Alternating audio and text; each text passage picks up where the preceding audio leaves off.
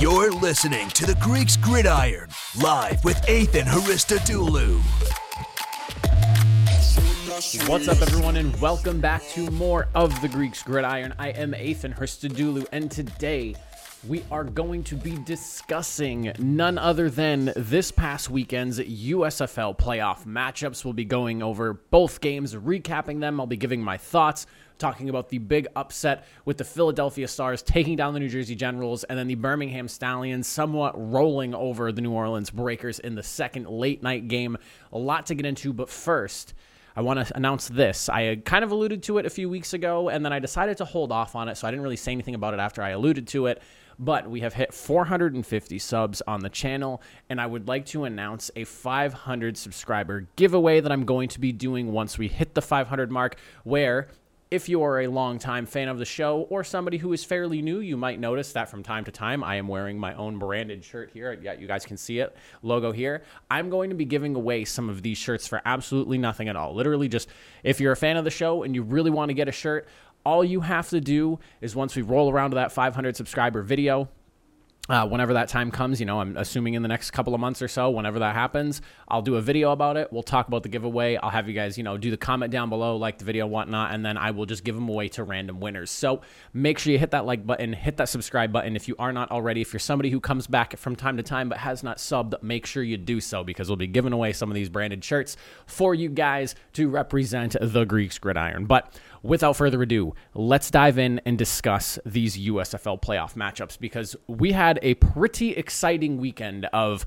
punt return touchdowns, the league's first kick return touchdown, and we'll start with the first game, the early game. The dark horses of the playoffs shine bright eh, and I remember it was all the way back sometime. I want to say around like week five or six because I feel like the Stars were they were at a point where they were like three and three eh, or somewhere around there, and you know the playoffs were still very much in the air for a lot of teams. I mean, other than like the Stallions and the Generals, everyone else was kind of fighting in a little bit of a dogfight to kind of see who was going to come out on top and make their way as like the because you know you kind of felt like the Stallions and the Generals were leading the way with their records as to just who was going to end up being in the playoffs and I picked the Stars as my dark horse team because you know, Case Cookus came in after Bryan Scott went down. He started looking really, really good and getting better and better week over week. And he has put together some of the best quarterbacking displays, I think, in the league. And that's just period. You know, Bryan Scott looked awesome. And then Case Cookus came in and somehow looked even better at times. And it's incredible what the Stars were able to do with the quarterback position this season, along with some skill players. Bug Howard has been a massive security blanket for Case Cookus along the way, just to name one guy. Matt Colburn, literally the reason this running game and offense became so balanced and effective, you know, and, and we'll get into him in a second too, but just an unbelievable building of the roster. And for a team that kind of started out a little bit rocky, was able to flip things around and are now finding themselves in the USFL championship after taking down the Generals 19 to 14 off of a humongous punt return touchdown with just under two minutes left to go in the game. You got to give credit where credit is due. I mean, the Stars jumped out to a 10 0 lead. All the momentum was in their favor. The next thing you know, the Generals are battling back. They're taking the lead. They're up 14 to 13. It's late in the game, and it feels like, you know, this is one of those Generals those one, one of those generals games where you know they started a little bit slower than they were anticipating, grinding their way back into the game, clawing away the lead, and then out of nowhere, Maurice Alexander, guys, he just blows the entire special teams of the Generals away. 87 yard return touchdown to steal the lead. And then at that point, the defense comes in and steps up Amani Dennis with a massive interception to completely seal the game and end the New Jersey Generals season. It was an exciting playoff game from start to finish. A little less offensive than I think a lot of people were expecting. Out of the two games, I would have expected this one to be a little bit more of a higher scoring affair because I felt like the offensive firepower was more than more than enough to produce some offensive scores, but there was honestly not a ton. And then also the defenses they struggle they allow a lot of yardage when you look at their season averages. Tons and tons of yards from both defenses here. Again when i talked about the generals they're more of a team that yeah they'll let up a ton of yards but they make stops when it matters most. And their defense did do a really good job of this game. All credit to them. And then the stars one of those teams that you know they can get a ton of sacks they can disrupt what you do in the passing game and they were definitely doing that in this one here. Uh, but again it wasn't the prettiest game offensively. Stars had 286 yards altogether offensively and had two turnovers. The generals Generals had 285 yards and three turnovers. This game really was about the defenses and the special teams coming up with some massive plays. Perez having a couple of backbreaking interceptions that really put, you know, the Generals in one a bad spot initially early on with their first interception, and then of course sealing the game away with his game-ending pick you know the keys the key to success really comes down to the stars defense. I mean just slowing but not necessarily stopping the generals offense but definitely slowing it down especially the ground game holding the generals who are a team who impose their will on the ground all season long to just 106 yards and a touchdown is a feat in and of itself. I mean, it, the Generals all year long with Darius Victor in the backfield just completely ground and pounding all over people. De'Andre Johnson coming in for play designs to, you know, rip some long runs left and right. It was really a big defensive effort for them. Two sacks altogether. They had seven tackles for loss, three pass breakups. You know, on a on a night where Perez was relatively accurate and honestly, his only bad plays were the turnovers that he made. The defense did a really good job, again, against the run, against the pass, in, in, in key situations. It was an overall really good game. Now, I do have some concerns about the Stars now coming out of this game because two key injuries, and we'll have to see how it affects them going into this championship game next week. You had Matt Colburn who went down. We'll have to see the severity of his injury and just how much it's going to hamper him going into next week if he ends up playing. And you know, if not, then that's really going to be a blow to this offense because I would say that the offensive attack did not come into form until they really took a hard look at Matt Colburn because he performed really well the first, I want to say, like week or two. Then for some reason, they just kind of abandoned the run for a stretch of weeks. And then once they started running the football again, the Stars offense became damn near unstoppable at that point. So with him not being in the fold, that's going to be concerning. We'll have to see how the running game can make up for that. Javon Holland is a guy that you might have to look to there on the running game. Uh, and then the cornerback Channing Stribling, who has seven interceptions on the season, arguably his best uh, not his best, excuse me, the Stars' best cornerback on the team. The guy was a turnover machine and a playmaker through the air. He got hurt during the game as well. Um, I, I, I was not listening to the game during the second half. I had stuff going on, but I was kind of watching it here and there. So I don't necessarily know if he came back into play. So someone let me know if he did or not. Uh, and then I was, you know, I was watching the highlights later on, like, and I honestly forgot to double check and see if he actually came back in the game. But regardless, it was enough to knock him out of the game. We'll have to see if that's anything that carries him into or carries over into next week. But I mean, other than those two injuries, there is a lot to like about this Philadelphia Stars team. They have done so much so well this season and you know, I cannot praise them enough for what they've done, for the roster that they put together, for the offensive turnaround they made in the middle of the season when, you know, they became a super one-dimensional offense and they were just relying on the passing game because it was it was looking effective, but then it slowed down because everyone was like, "All right, well the Philadelphia Stars are just passing the ball. They're not running the ball." They they had a handful of games with like sub 50 rushing yards and that that was before they you know they were like all right well we have Matt Colburn here maybe we should try running the football with him and he started to look really really good so we'll have to see how the Stars are able to take down the Stallions going into this matchup here again the Matt Colburn ish, uh, injury issue concerns me you know and then missing Channing Stribling as well is going to be something that is a little bit of a cause for concern but overall, I think this team is well equipped to take on the Stallions, especially in the form that they are in right now. They can get sacks, they can bring pressure. Again, they let up a ton of yards, but they can force some turnovers here and there. And the Stallions are a team that they're they're you know, a little prone to making a turnover mistake here or there. They have played a, a, a, couple of relatively good games the last two weeks, I will say that. So if they can force the turnovers, bring the pressure, and even just slow down the offense, that it looked a little up and down in their playoff game this week. We'll get into that in a second. I think the Stars have a legitimate shot at winning this championship here. I, like I said, they were my dark horse a handful of weeks ago. I picked against them going into this game just because I thought the Generals were so hot coming into this one here. Nine game winning streak. They looked so balanced. They were able to win in a multitude of ways. They just came off a massive, you know, late game victory where, granted, the Stars were like this close to winning just the week prior, but you know, hats off to the Stars, man. Excellent effort. Congrats to them. They are the representatives of the North Division. And now they go on to take on the Birmingham Stallions, who won in fairly dominant fashion. And it wasn't even really all thanks to the offense.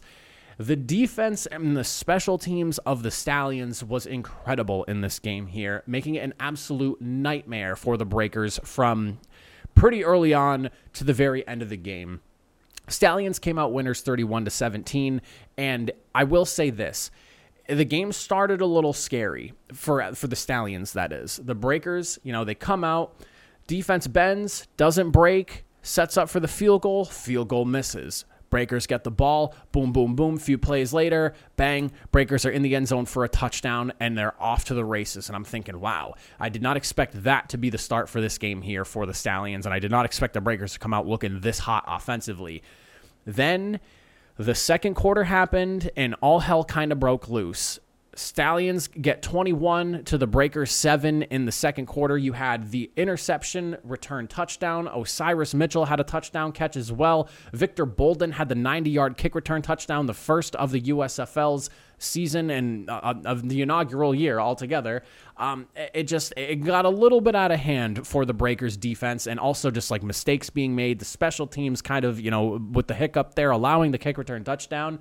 Then you look at what was going on in the second half, coupled with a 14 play and 15 play drive that swallowed up more than 15 minutes of the second half, leading to a field goal the first drive and then the J'Mar Smith touchdown that essentially sealed the game. The Breakers there's a clear mismatch between the Breakers and the Stallions defense, and I think it's just the overall aggression and attitude that the Stallions bring on defense that is a absolute problem. Everyone talked about home field advantage all season long, and while that is a fair point to make because all the Birmingham Stallions games actually felt like big time football games, it, again, the fans are, and I've and I've said this already this year. Fans are there to support. You know, it's great to have the crowd cheering against you and as much, and, and this is coming from someone that's a wrestling fan, so to, to help this make sense, as much as it is nice to have the, you know, fans cheering for you, as a team that is considered an underdog in the situation, it is also nice to have a crowd completely booing in against you because you can thrive off that same energy. Again, it's great to have the fans on your side. There's obviously crowd noise involved on defense that kind of changes things up a little bit for you offensively if you're the away team. But I'm not going to sit here and act like home field advantage was the only reason that the Birmingham Stallions have made it to the USFL championship at this point. And I would I would like to point at this game as a prime example of why their team is just uber talented in all facets of the game. And while they do have up, and I will say this, they're streaky, though. They have up and down games. J'Mar Smith has had some really great games this year and some really ugly games this year. And there has been moments throughout the season where the defense has not necessarily looked the best, but has definitely been the better half of the team throughout the entirety of the year. If I had to pick one side and call them more consistent, it was definitely the defense. But I mean, altogether, the defense did what I stated they needed to make when I was doing the game previews, and they there was essentially just make life hell for Kyle Sloter two interceptions. One was a pick six. They had seven pass breakups. There was no sacks, but you could feel the pressure. And the first interception that Kyle Sloter had, he was hit as he was thrown, and that ball just lobbed up into the air, went right to um, Demarcus Gates, and you know he was able to take it right to the touchdown. Uh, the the defense is a problem when you watch the Stallions play on defense, it's like a swarm of bees the way they play. It is just it's aggressive, it's scary the way they move. They're very fast, they're very quick. They have a lot of things that look Uh, you know that just clearly overwhelm offenses and they made no pass attempt for Kyle Sloter easy in this game. They were either, you know, defenders were either sticking their hand between the receiver and the football, or you know, they were intercepting the ball. There were somebody on the defensive line was hitting Sloter as he was throwing. I uh, all the credit in the world to this defense. They they deserve it and then some. And then on offense, you know, they've been dialed back a little bit recently and even in this game, somewhat, but still, this was the exact type of game that I said J'Mar Smith needed to have. When I was doing the game preview, I said he needed two or three touchdowns in this game, and he needed to total somewhere around like 250 yards. I was a little bit short of the 250. I believe he totaled out to like 238 altogether, but close enough, right? This is exactly the kind of game he needed. He had 190 yards through the air, a passing touchdown, 48 yards on the ground, a rushing touchdown he took over the game for the offense and did exactly what he needed to do to help lead this team to a victory. He just got a ton of help from the defense, the special teams, everyone all together. This was an excellent team effort. Osiris Mitchell finding, you know, finding himself as open as he did for that first initial touchdown catch was monstrous for this team in the early get go there, especially with how hot the Breakers kind of started out. This was an excellent game to watch. And, you know, again, that second quarter got real crazy. Hats off to the Birmingham Stallions defense for holding in the second half and, you know, basically putting an absolute chokehold on the Breakers and shutting things down. J'Mar Smith coming through in the clutch to really seal the game. The Stallions are as legit as they come. And uh, while I did just say, you know, I feel like the, the Stars have a really good shot going into this playoff or this championship game, rather, the Stallions are probably the favorites going into this one here. Again, I believe in the Stars as the dark horse. They are a team that can surprise everyone and shock everyone, and they just did it once. And you know they're gonna have to do it again if they want to come out winners and you know champions of the very first USFL season since the '80s. But Stars got a good shot. Stallions are probably the favorites going into this. And with that being said, I do plan on previewing the game. We will not get into that today. We'll be doing that a little bit later this week. The championship is July 3rd, 7:30 p.m. Eastern Time on Fox. Preview is going to come up later this week. It's probably going to be either on Thursday or Friday. I have not decided the day yet, but it's going to be one of those two days. We'll sit down, we'll talk, you know, player scenarios. I will will give it a full game breakdown, a lot more in depth than I have been doing with the games because I'm typically doing you know four games, and I and I got a little bit more into the nitty gritty uh, this past week with the two playoff games. But we'll go through a full game breakdown. We'll break down you know players to watch, who I think is going to make the big plays, who's going to step up, or who needs to step up. We'll go into all of that. So make sure my USFL fans comment down below first. Let me know what you thought of these two playoff games. Make sure You'll hit that like button, hit that subscribe button. Again, we're doing a 500 sub giveaway when we get there. I'm going to be giving away t shirts.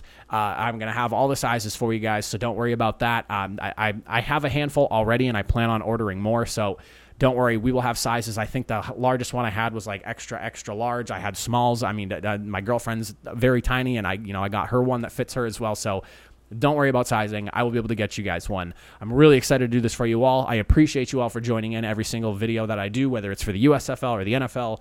But if you stuck around this late, thank you all for watching. I will see you guys next time. Have a good one.